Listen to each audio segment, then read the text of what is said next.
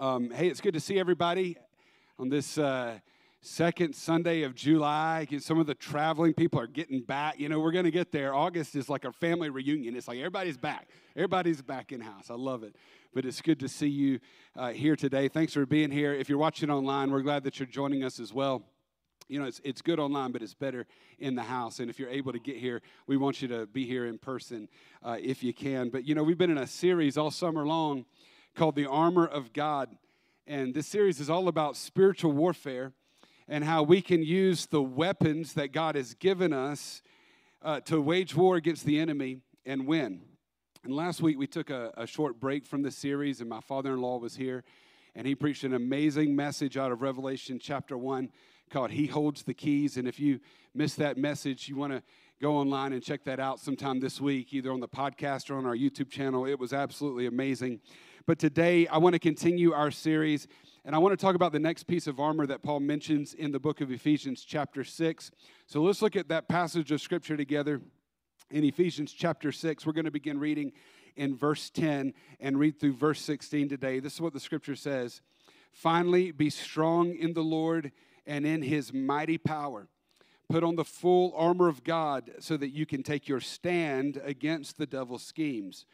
For our struggle is not against flesh and blood, but against the rulers, against the authorities, against the powers of this dark world, and against the spiritual forces of evil in the heavenly realms. Therefore, put on the full armor of God so that when the day of evil comes, you may be able to stand your ground. And after you've done everything to stand, stand firm then with the belt of truth buckled around your waist, with the breastplate of righteousness in place, and with your feet fitted with the readiness that comes from the gospel of peace. In addition to all this, take up the shield of faith with which you can extinguish all the flaming arrows of the evil one. Today, we're going to talk about that shield of faith, and I've got three things that I want you to know about faith and how it works as a weapon for victory against our enemy. Let's pray and ask God to speak to us through His word today. Father, we love you, and Lord, we just thank you because your presence is in this room already, God. And you're so good to us, Lord.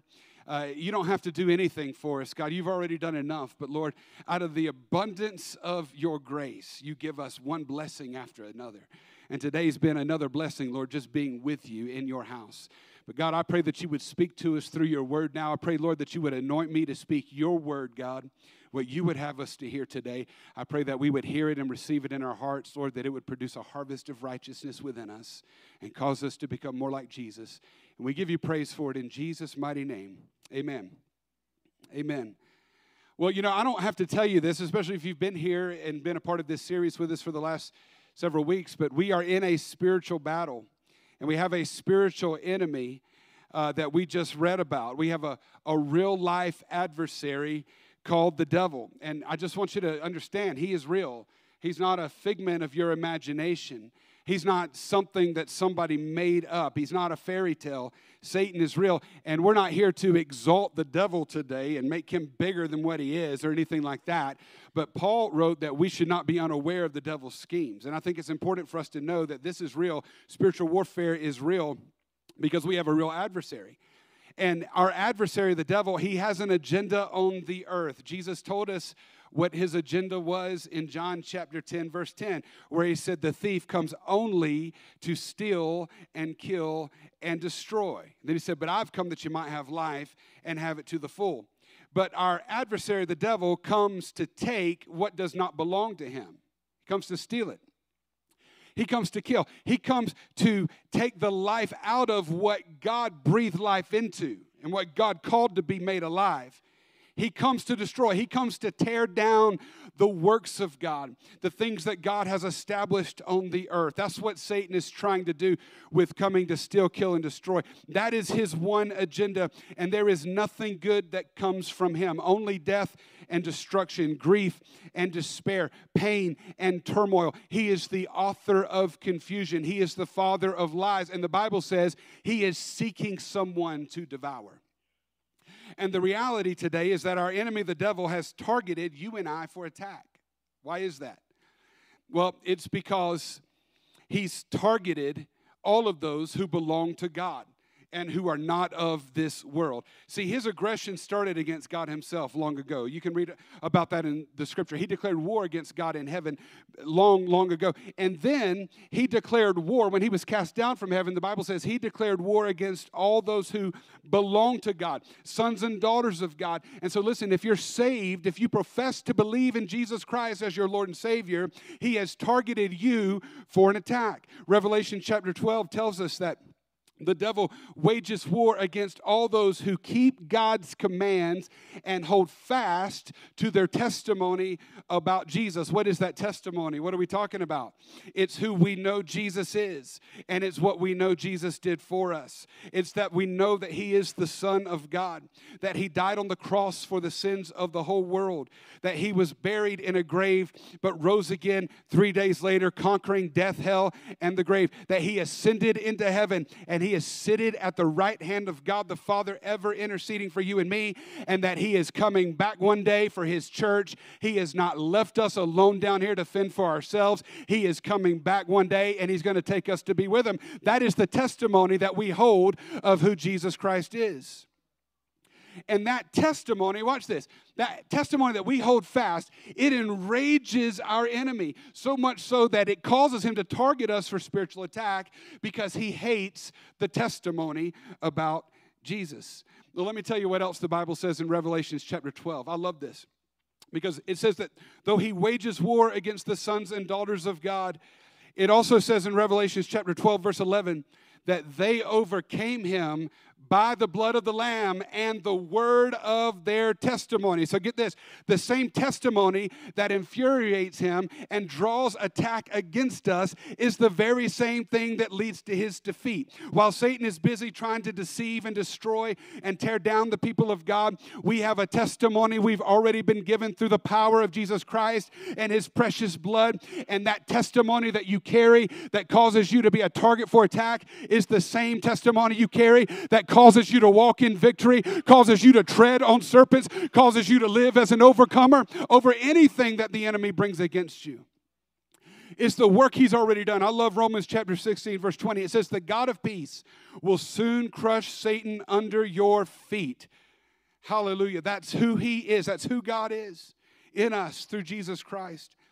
And I want you to know today that it is the will of God, without any doubt, it is the will of God for you and I in Christ Jesus that we live in victory over our enemy, that we tread on him, that he stays under our feet. We don't have to give in to him. We don't have to give up ground that we're called to, uh, to, to, to inhabit. We don't have to back down. We have an armor of God that we can put on that causes us to be able to fight against him and be victorious through our Lord Jesus Christ. Now, listen.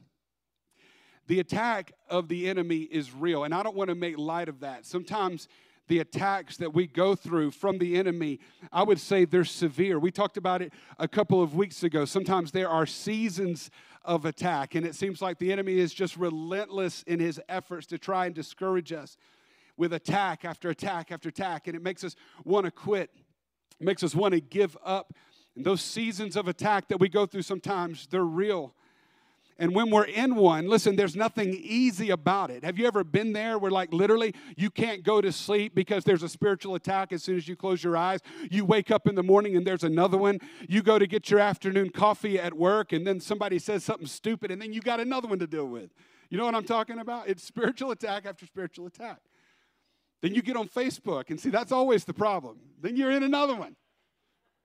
Just don't do that. Don't say anything. But these seasons of attack, when we are in them, they're difficult, they're tough. But when we realize who we are in Christ Jesus and we realize the testimony that we carry, listen, we're able to carry on because we know that no matter how severe the attack of the enemy is, it is not stronger than the testimony we hold fast to of what Jesus Christ has already done. We're not talking about what he's going to do for us, it's what he's already done. He's already set us free from the law of sin and death. He's already purchased our salvation on Calvary, and there is nothing the devil can do to change who you are in Christ Jesus if you've been redeemed by his blood. We are in a war, but the victory is ours in Christ Jesus. And this armor that Paul outlines for us in Ephesians chapter 6, it's been given to us by God so that we can fight and win in spiritual warfare. So that when the enemy targets us for attack, we can we can be victorious over him. We can defeat him. Now, so far, we've covered three pieces of the armor in this series. And I want to go back through these real quickly because I want to show you something uh, that, uh, th- that I think is important to understanding how to utilize this armor. The first one we talked about was the belt of truth. And see, the belt is essential because it holds everything together. Truth holds everything in its place. And you've got to first establish what the truth is before you can move forward into what God has for you. Now, God has, it's not a mystery. God has revealed what truth is in His Word. And when you choose to live according to His Word, you walk in the truth. But if you choose to live contrary to the word of truth, listen, it's impossible for you to live an overcoming life. You're going to lose every spiritual battle that the enemy engages you in because you have failed to put on truth. You failed to establish it in your life. I want to be real clear about this before we move on. If you're living under the influence of a lie, you cannot win in spiritual warfare. You're going to lose every time. That, beck, that, that buckle of the belt is like agreement, okay? And so when you come into agreement with a lie, then you're not wearing the belt of truth and you can't walk in victory. You can't come into agreement with a lie that the enemy's told you and still walk in victory. You've got to first buckle truth around your waist and then refuse to live under anything that is not in alignment with the truth of God. And we're dealing with this in our world right now because the media, our politicians, are, are, are even, even, well, I'm just not going to say that, but let me just, we're, we're dealing with a lot of different segments that are lying to us all the time. You know what I'm talking about? And if you are not buckled into truth, you're going to fall for every lie they're telling you. He comes to steal, kill, and destroy. The lies that they're telling you are not for your good, they're not to help you, they are to harm you. So you've got to live in the truth if you're going to overcome the attack of the enemy. I'm not going to take my cue from anything that is not true, anything that has not been established by God as the truth. And the Bible calls the Holy Spirit the Spirit of truth, and it says that He will lead you and guide you into all truth. If you're not sure about something, then you need to go to the prayer closet and not what CNN is telling you and ask what God thinks about the matter because whatever God thinks about the matter is the truth. Amen. The rest of the armor is dependent on you wearing your belt. it's dependent on the truth being established. And the second one we talked about was the breastplate of righteousness. I love righteousness because it's not about what we accomplish for ourselves. Righteousness is not about what we earn from God, it's about what has been done through us by Jesus Christ on the cross. The Bible says that He took my sin away from me, and in its place, He gave me His righteousness so that I might become the righteousness of God in Christ Jesus. And the breastplate that we wear, it's made to connect to the belt. Righteousness is made to connect to truth. This is how it works God reveals what is true to us in His Word. And then when we hear what is true and we choose to align our lives with truth, that causes us to live righteously. That's righteous living. It, it's like putting a breastplate on. And what does that breastplate do? It protects us from the assault of the enemy, targeting those most vital organs, targeting your heart. The breastplate of righteousness, when you align yourself with the truth of God, it protects your heart from the attack of the enemy. And then, thirdly, we talked about the shoes of peace. And then, you know, we talked about how the shoes we wear are made for spiritual battle and uh, they're designed to help us resist and advance. And four times in, in the scriptures we just read in Ephesians chapter 6, Paul tells us to stand. And here's the thing you can't stand very long if you're not wearing the right shoes. Come on, ladies that wear heels, you know what I'm talking about. You got to take those shoes off, you know, walking back to the car, you're hurting. But you can't stand very long if you're not wearing the right shoes. And the shoes that God has given us are made for us to be successful against the attacks of the enemy. They're made to keep us standing on our feet instead of laying on the ground. And we covered those three pieces of armor. But here's what's interesting to me in the text, and this is what I want you to see. With all three of those pieces that we've already talked about, Paul tells us to put them on. Paul tells us to wear them. He tells us to buckle the belt of truth around our waist. He tells us to put the breastplate of righteousness and secure it in its place. He tells us to fit our feet with the shoes of peace. These pieces of the armor, that we've already talked about, they are they're like clothes that we wear every day as we live our lives for Jesus. When we put on Christ, like Galatians chapter 6 tells us to do, this is what it looks like to put on Christ. It is to put on His truth and to put on His righteousness and to put on His peace. We wear those things and we don't take them off. They're like the uniform of the Christian. Every single day when you wake up, you need to make sure you're wearing truth and righteousness and peace. But there is a shift in the text as we talk about the next three pieces of the armor of God. And with these next pieces, that Paul talks about, he doesn't tell us to put them on and wear them like he does the first three pieces of armor. He tells us to take them up. Look at Ephesians chapter 6, verse 16 with me again. It says, In addition to all this, the things that you wear every day, he says, Take up the shield of faith with which you can extinguish all the flaming arrows of the evil one. And the next parts of this armor are weapons that we take up. Listen, they are designed for specific moments and specific purposes in battle. And this shield that Paul is talking about, that he tells us to take up, is designed by God to extinguish the flaming arrows of the evil one. I love that. Let's talk about the shield for just a moment and what Paul actually had in mind, because I think it's really important for you to understand. He's writing this from a Roman prison. He was a Roman citizen. He knew the Roman world, and and and pretty much every scholar, except for one crazy one that I saw on YouTube, uh, believes that he had a Roman soldier in mind when he was writing about this armor, okay? And, uh, and so he's looking at this, and so the question is what kind of shield would a Roman soldier have? What kind would he take up? And there are actually two different kinds of shields that Roman soldiers may have uh, been holding back in Paul's day. One was kind of circular uh, shaped, it's the word aspis in the Greek. I've got a picture of it. I want you to see. There you go. This shield uh, is like the gladiator shield that Russell Crowe was in. Come on, has anybody seen that movie? It's one of the best movies of all time. Yes, so good. Carmen actually loves that movie. That's it's like a hey, it's a man movie that she loves, and it's a great night. You know what I'm saying? It's awesome. Yes, people are dying. I love it. Not really, but this is the kind of shield that like you would use in like one-on-one close combat. It was it was light and it was small, but it was still effective if you knew how to use it and it allowed you to move around as you you're blocking the blows from your enemy and you're looking to strike a blow with your own shield. But there was another kind of shield that was common in Paul's day that a Roman soldier would take up, particularly when a soldier was a part of a Roman legion and he was marching out to meet an, an enemy. He was marching out maybe against a fortified city. This shield is a large rectangular shield that was designed to shield the whole body, and this is what it looks like. It's this long rectangular shield. You can see what this guy, this is an actual picture from uh, 3 BC and uh, found, found in, with the Dead Sea Scrolls. It's amazing.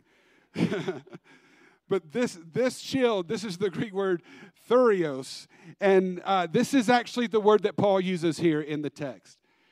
This is the kind of shield Paul's talking about. He's not talking about the small Captain America shield, the round one. He's talking about this big rectangular shield in Ephesians chapter 6, verse 16, when he says to take up the shield of faith. This is what he wants you to have in mind as you're thinking about spiritual warfare. And this shield, you can see it was a big shield. It was typically four feet tall by two feet wide. It was made to extend from the shoulders all the way down to the knees. These shields weighed about 22 pounds on average, historians tell us.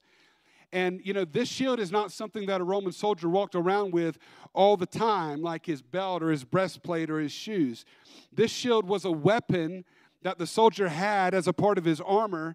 And when, when the time was right, when the case uh, arose, he would take that shield up when it was time to go into battle and it was time to meet the enemy head on. Now, here's the thing we think of a shield as being a defensive weapon only, but the Roman shield that you saw on the screen there, it was actually both a defensive and offensive weapon. And it's one of the reasons that the Romans were so unstoppable in battle and why they took over so many lands and conquered so many empires when they were at their peak.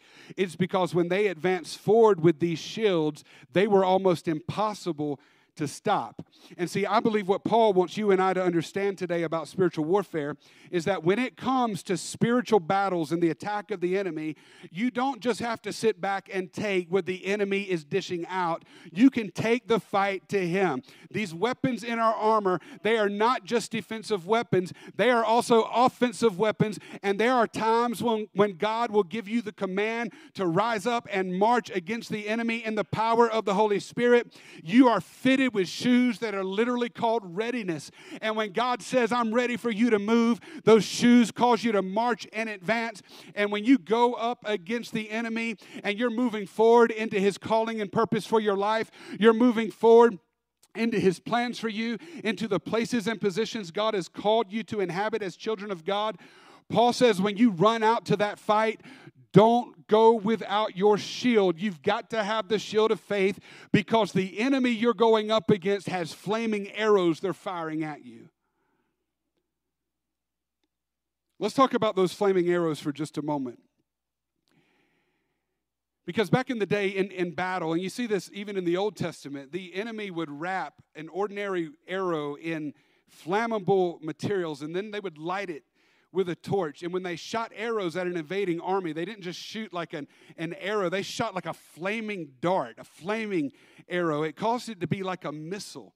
And what that did is it, it, it caused great damage if it hit you, of course, but it also caused damage if it landed anywhere near you because it could start a big brush fire and this is the picture that Paul is painting for us in the text. He wants us to understand how our adversary, the devil, fights. And of course, he has flaming arrows, right? I mean, of course, he's going to fight with flaming arrows. That's what he's about. He shoots them our way, and they do great damage to us, and they can terrorize our minds if we're not ready for the way he fights. And I, I, I think, I think there's three common arrows that the devil likes to use against us. I think about these right off the bat. The first one is doubt. He comes against us with doubt, doubt, uh, arrows that are designed to get us to doubt God's love for us, His care for our lives. He will attack us with doubt to try and get us to doubt God's power and provision and His ability to move on our behalf. He'll get us to doubt uh, what God has said and, and, and what God can do. He attacks with doubt because he knows that unbelief can do great damage. Hebrews chapter 11, verse 6 says, And without faith, it is impossible to please God. So if he can attack you with doubt and get you to drop that shield of faith, he knows that he can do great damage against you. He attacks with doubt. He also attacks with arrows of fear. And we we just sang about it. I love where Pastor Mark moved with the Holy Spirit and ministered on that. But but you've got to understand that when the enemy is when you're coming at him with that shield, he's going to attack you with fear. And and when when when an enemy force would do that, it was it was not just to create a, a, a, big damage if it hit anywhere near you. It was also a psychological effect. When you saw flaming arrows coming at you, it terrorized you on the inside and, and, and especially at night. Literally armies would flee and retreat just at the sight of flaming arrows on the battlefield. They were scared of that. See fear is a reaction to what we see or perceive around us. And fear by its very nature is designed to keep us from moving forward in god. It's designed to get you out of the fight instead of going forward and moving forward in what God has for us. Hebrews chapter 10, verse 38 says, But my righteous one will live by faith. Watch this. And I take no pleasure in the one who shrinks back. We do not belong to those who shrink back and are destroyed, but to those who have faith and are saved. Fear will cause you to shrink back. So the enemy will come at you with arrows of fear designed to get you back, to move pat, to move back, not, not to approach where God is calling you to go. The devil also, also shoots arrows of discouragement at us. And see, discouragement arrows are setbacks that are designed to make us think it's over. Listen, setbacks are not defeat. Some of you have faced a setback recently and it made you want to give up. But listen, you're not defeated as long as you keep fighting. You're never defeated as a child of God unless you quit fighting. Discouragement are setbacks, but it's not the end of the story. But that arrow of discouragement he will shoot at you is designed to make you want to quit in the heat of the conflict. I'm reminded of what Jesus said to Peter in Luke chapter 22, verse 32. when he told Peter, There is a spiritual attack that is coming your way. And Jesus told him, I've prayed for you, Peter, that your faith would not fail you. And see, when Jesus was arrested and crucified, Peter lost hope. He got discouraged. He saw a setback and assumed it was a defeat.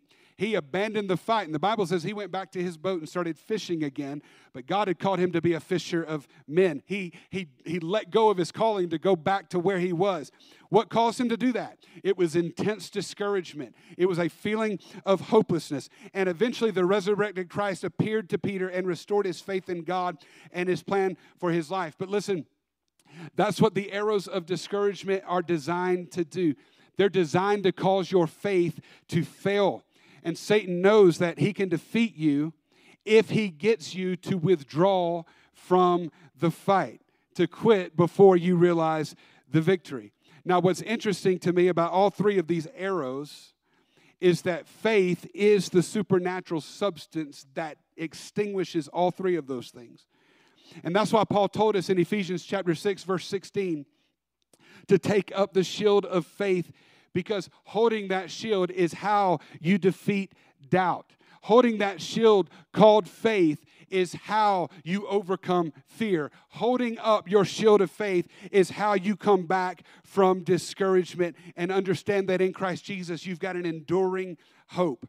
Paul said in Ephesians chapter 6 verse 16, look at it again, take up the shield of faith with which you can extinguish all the flaming arrows of the evil one. I've got to point out this too before we go go on. The wording there for you can, that's the word dynamo in the Greek and I love that because it means you are powerful. It means you are able.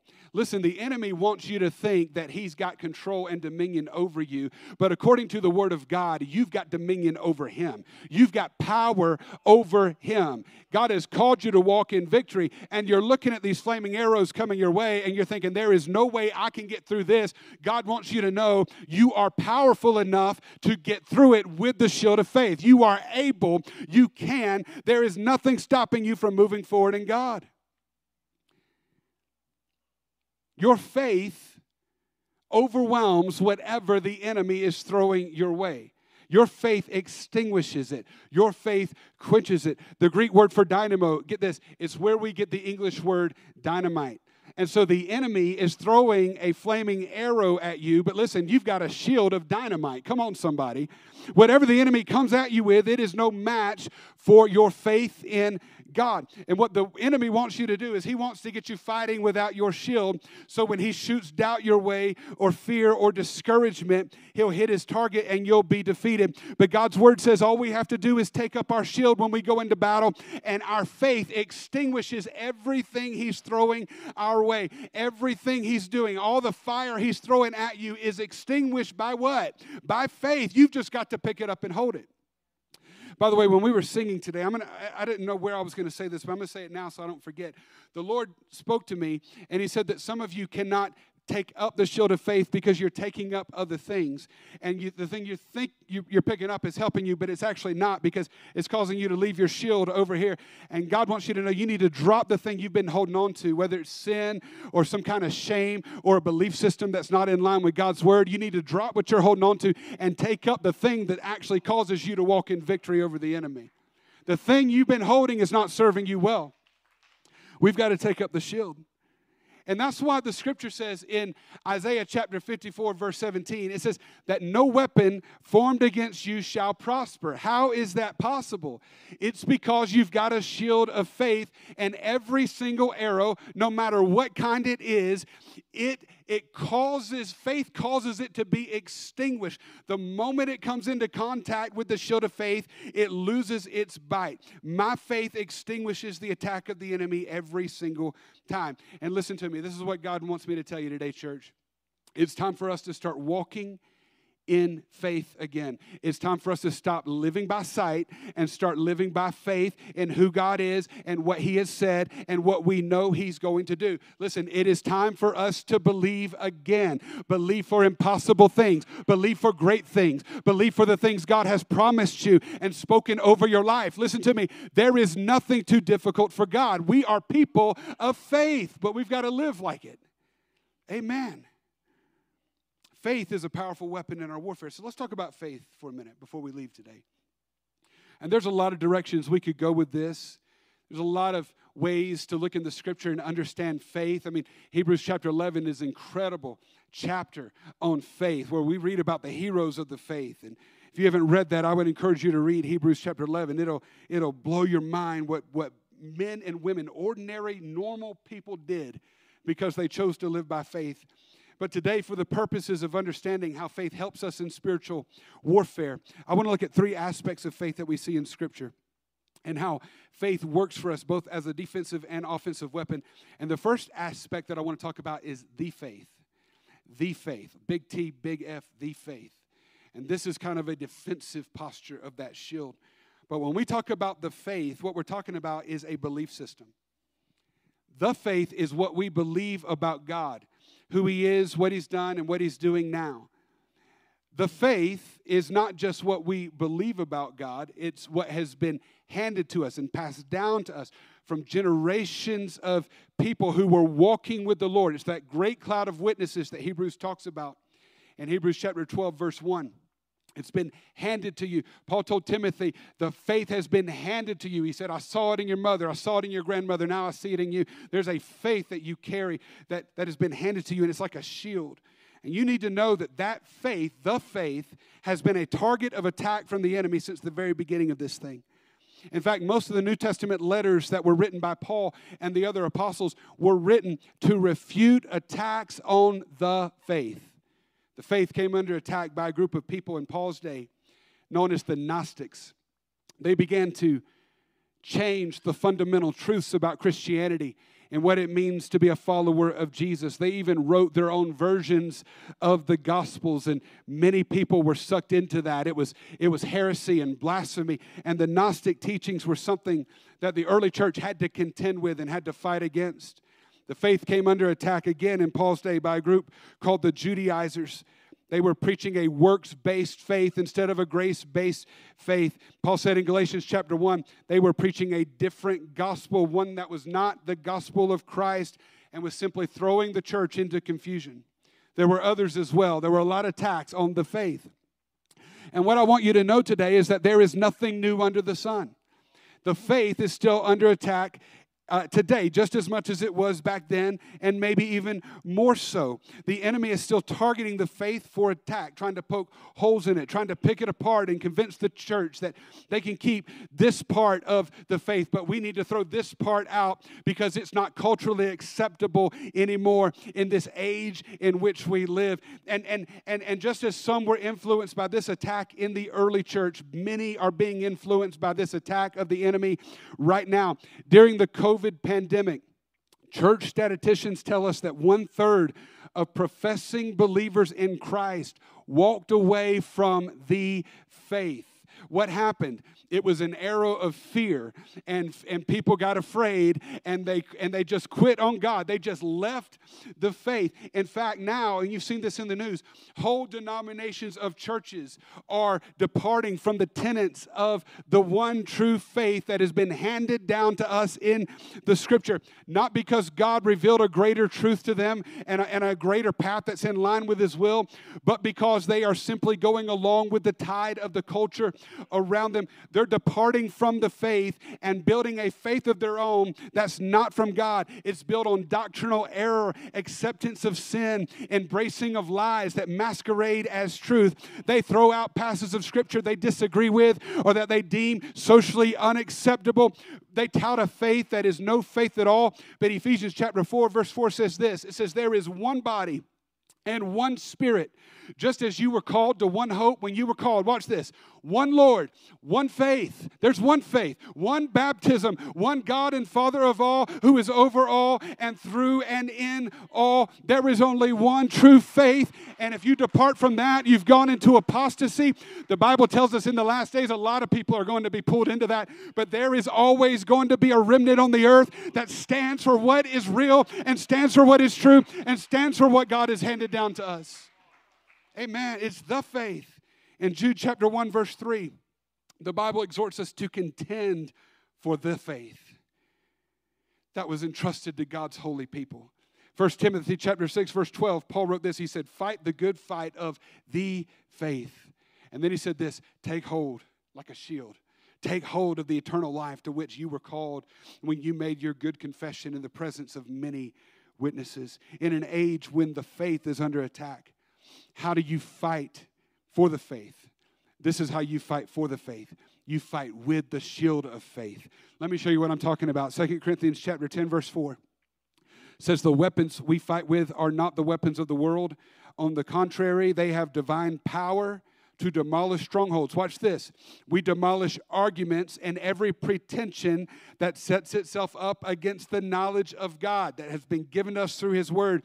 And we take captive every thought and make it obedient to Christ. That's what the shield of faith does. It's a defensive posture. And when the enemy is attacking us with doubt about who God is and what his word really means and and and, and all of these cultural arguments, we can just lift up our shield and say, You're not going to change my mind about what I know the scripture says. You're not going to move me from this place that God has established me and called me to stand in. I am going to contend for the faith. I'm going to lift my shield of faith and I'm going to fight for victory.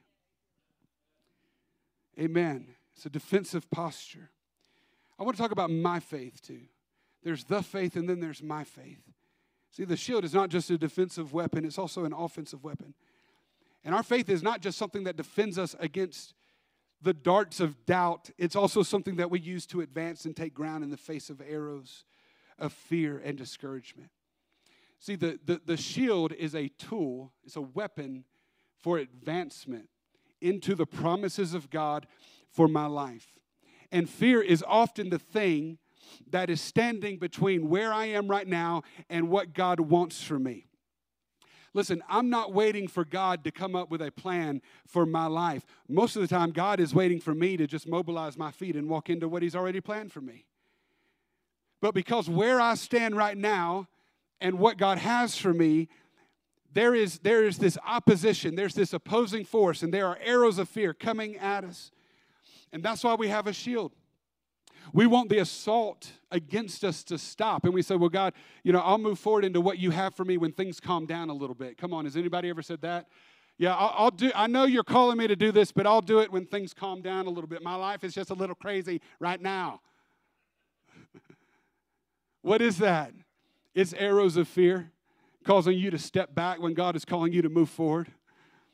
We, we, we stop ourselves and, and we forget that we've got a shield and we want the assault to stop, but God wants us to pick up our shield and mobilize our feet and go up against the enemy and defeat him and move on into what he's got for us. And I believe the Lord spoke to me about this service today. And I believe he told me it's time to take up faith again. Listen, it's time for you to move forward. Some of you have been apprehensive. There is a fear that you've been holding on to. I believe it's already been lifted off of somebody today because of the prayer of faith we've already prayed. You've got to walk in faith and not by fear.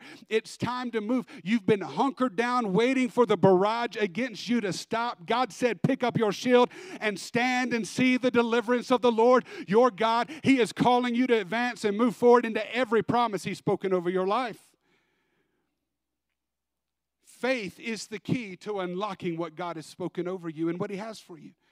The Bible says the righteous live by faith. We're not called to shrink back and retreat. We're called to be strong in the Lord and in His mighty power and advance through the enemy into what God has for us. Walking by faith is simply believing God, it's hearing and obeying. And listen to me obedience is an offensive posture.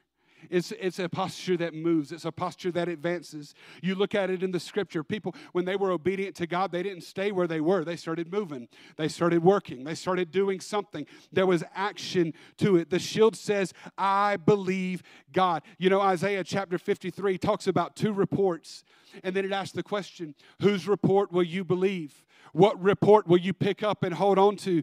One report may pull you down into discouragement and defeat and leave you stranded in the place you've always been. Paul told Timothy in 1 Timothy chapter 1, he said that some have abandoned the faith and have so become shipwrecked. What's he talking about? They've become grounded, they've become stuck, they're not moving forward anymore And some of you maybe have believed a report that did not come from God, and it's caused you to become stuck in your faith walk. You have not moved forward in years. You're stuck right there because you believed a report that was a lie from the enemy. But there's another report Isaiah chapter 53 talks about. It's the report of the Lord, and you can choose to believe that one. You can choose to put your hope in the report of the Lord. It's not based on what you see. Listen to me. It's not based on what you feel, it is based on what God has said. I feel the Holy Spirit right now, right here. Hallelujah. It's based on what God said. And if He said it, He's going to do it. If He said it, He's going to accomplish it. If He said you're healed, you're healed in Jesus' name. If He said you're whole, you're made whole in Jesus' name. If He said He's going to heal your family, He's going to heal your family in Jesus' name. There is no weapon formed against you that can prosper when you lift up the shield of faith and you start walking by faith and not by sight. Give God praise today and let me catch my breath for a minute. The armor is made for advancement. The shield is not just something you hunker down behind and hide. There's a season for that. David talked about it hiding in the cleft of the rock. says the name of the Lord is a strong tower the righteous can run into and they're safe. That's what that shield is sometimes. It's safety for you, it's protection. But that doesn't last forever, and God will say, okay, get up and it's time to move. And I want you to take that shield you've been hiding behind, and I want you to take that thing and just nail somebody with it right in the face. And when I say somebody, yeah, when I say somebody, I'm talking about the enemy of our souls. We wrestle not against flesh and blood. Listen, I want to be real clear about that. Amen. Listen, faith, it's a belief system, but your faith is not just a belief system. Your faith, if it's real, is also an action statement. Look at James chapter 2, verse 17. It says, In the same way, faith by itself, if it's not accompanied by action, it's dead. There are two dominant faith actions that I see in Scripture it's what we say and where we step, it's what we speak and where we step. I think about what Jesus said in Matthew chapter 17, verse 20 when he told his disciples, he says, If you have faith as small as a mustard seed, watch this, you can say to this mountain, Move from here to there. And what happens? It will move. Nothing will be impossible for you. If you've got faith that is real, not just what you have uh, on the inside in a belief system, if you have a real faith on the inside, it's going to come through in what you say, how you speak, how you look at something and determine what you're going to do about it. You can speak a word of faith and that word causes the shield of action to be lifted up in battle and go to war on your behalf. Actionable faith is seen in what you say. Actionable faith is also seen in where you step. We look and we see uh, an army of opposition standing between us and the promises of God. I'm telling you, I'm preaching to myself today because I see it right now. I know what God has called us to do, I know what God has called me to do. And I look forward and I see this obstacle and this issue and how are we going to get through this and how are we going to figure that out. And I, am like, God, God, how is all this going to happen? And I hear the Spirit of God saying to me, if you'll just start stepping, I'll start working. And every step you take, I'm going to give you as your inheritance. Hallelujah. And that's not just a promise for me, it's a promise for every one of us. I believe that. That's what the Bible talks about in Hebrews chapter 11 when it talks about Abraham. He went to a land he had never even heard of before because the voice of God told him to go and he started walking. I love Joshua chapter 1, verse 3. Watch this promise. Every place that the sole of your foot will tread upon, I have given to you. Amen. There's the faith, there's my faith and then there's our faith. I want to end by talking about our faith real quick. Because when, when we walk by faith and not by sight, amazing things happen. Amazing things happen in our journey. God can direct my steps, and everywhere He leads me, when I'm walking by faith, He gets glory from my life. Because every step is a miracle. Every step is His promises coming to fruition in my life. But watch this when I come together with my faith and I join it with other people of faith, then God can do amazing things for all of us collectively as we move forward together as a church. And see, what you need to understand about God is that He is not a God of just addition, He's a God of multiplication. That's why the scripture says in Leviticus chapter 26, verse 8, it says, Five of you shall chase a hundred and a hundred of you, watch this, shall put 10,000 to flight. That's not addition. Math is hard, but that's not addition. That's multiplication. Look at verse 9. For I will look on you favorably. I will make you fruitful. Watch this. Multiply you, hallelujah, and confirm my covenant with you. See, there's something about coming together as the people of God in faith, believing in faith that impossible things are going to happen. The Bible says that Jesus could not do many miracles in Nazareth. You know why? Because there was a massive lack of faith in that town. But everywhere else he went, miracles broke out. Why? Because the people came together to receive from the Lord and they believed God for great things. Look what Jesus said in Matthew chapter 18, verse 19. He said again, Truly I tell you, watch this. If two of you on earth agree about anything they ask for, it will be done for them by my Father in heaven. For where two or three gather in my name, there I am with them. Watch this. If two people can bring their faith together and call it our faith, then whatever we ask according to the will of God, it is going to be done for us. Heaven will invade the earth. We will see amazing things happen. A husband and a wife, if they can come together and agree on this one thing, hallelujah, God will move in their marriage. If, if two friends can come together and come into agreement in faith, they will see God do something amazing in their lives. If a whole church full of people can come together, trusting and not doubting in the power of God, let me tell you what happens. God shows up and he begins to do incredible things among his people. Mountains move for them, revival breaks out for them, multiple homes and families are restored, and a community, a city, or a region experiences the power of God like never before. Hallelujah. When we come together, amazing things happen. It's our faith and see, the Romans understood this. I got to give you this quickly. They understood the power of the collective shield, and they actually invented a special formation using their shields collectively. It's called a testudo. I want you to sh- look at this. This is what a Roman legion would do when they called for the testudo formation. And you see it right here. The front line kept their shields like they always would, right in front of them. But then the, the second line behind them lifted their shield up and came up over their head. And then the third line did the same thing. And the fourth line did the same thing. And these guys over here held it like, and, and everybody with their shields, they created this, this just like moving fortress that you could not hardly penetrate.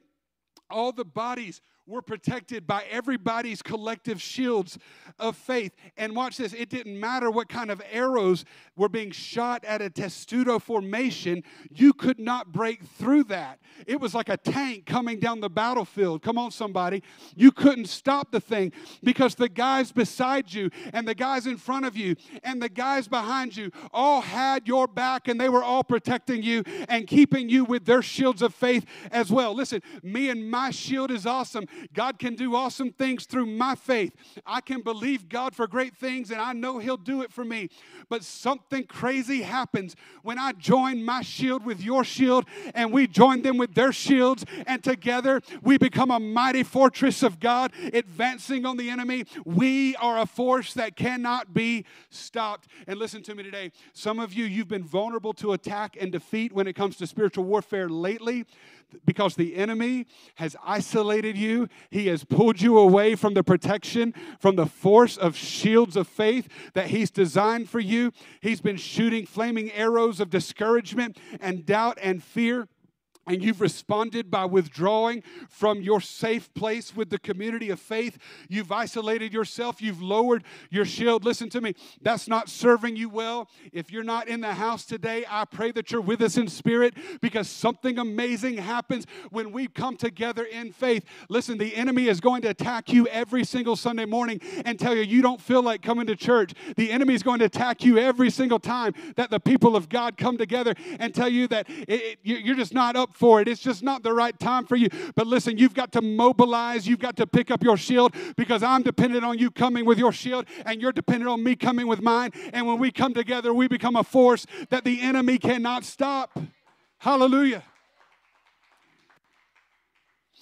And this testudo formation, man, I love this thing because it, it offers protection. But listen, they don't just stand there, they're moving. They're like this, they're coming at you. And you're firing all these arrows and they're just bouncing off everywhere. But this formation just keeps on coming. So we're protected from the attack of the enemy. But at the same time, we're moving forward in faith and in the power of God. I want the band to come up and begin to play softly. And I want to show you one more picture of this testudo formation before we go. Because the Romans would call for this formation when they were marching into battle and, they, and the enemy had flaming arrows.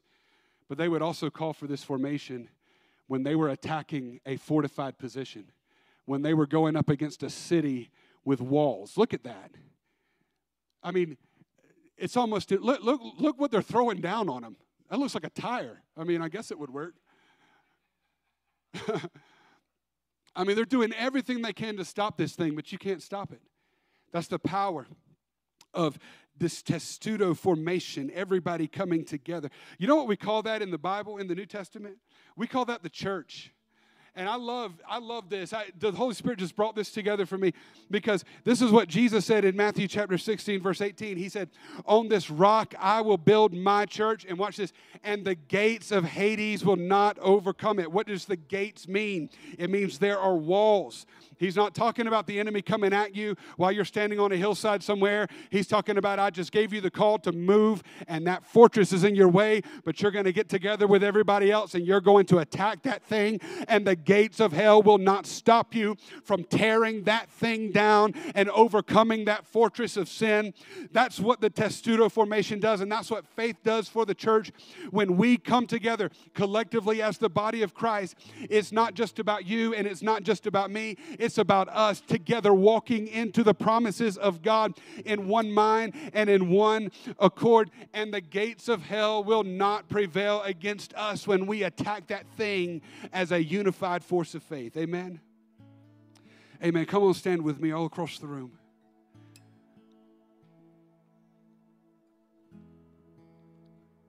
I was thinking about strongholds. Sometimes we live with strongholds in our lives, and man, we just we want to break out, but we just don't feel like we can. You know, there's a lot of thought, a lot of a lot of different opinions about what we might call generational curses. And I'm just telling you, look, I've ministered to enough people. They're saved, they're on their way to heaven, but they're dealing with something. They're dealing with something. Their grandmother dealt with it, their mother dealt with it, their father dealt with it. What is that? It's a stronghold that's taken root in their family.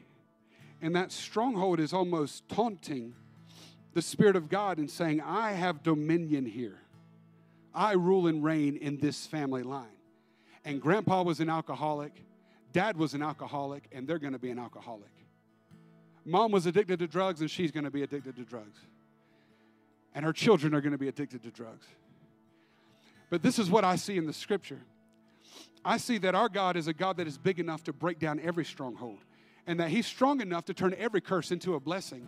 And the thing that the devil's been using to hold you and your family back, God's actually going to turn it around and use it for your good to be a blessing to many people. But how do you tear that thing down? You come together with other people who believe what God can do. And you put your faith with them and you attack that stronghold together. You say, We're going to keep on praying until the addiction is gone, until our children are set free. We're not going to give up until we see the promises of God come to fruition. Every single one of them are yes and amen to the glory of God the Father. And it's time time, listen, Life Chapel, it's time for our church to come together in unity of faith and fight as one because when we come together, every single thing God has spoken over us, it is coming to pass. He's going to do it.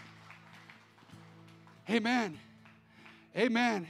When I was a, a, young boy, I grew up in church, and man, there were just some services where our pastor would say, Today I want everybody to come down to the front.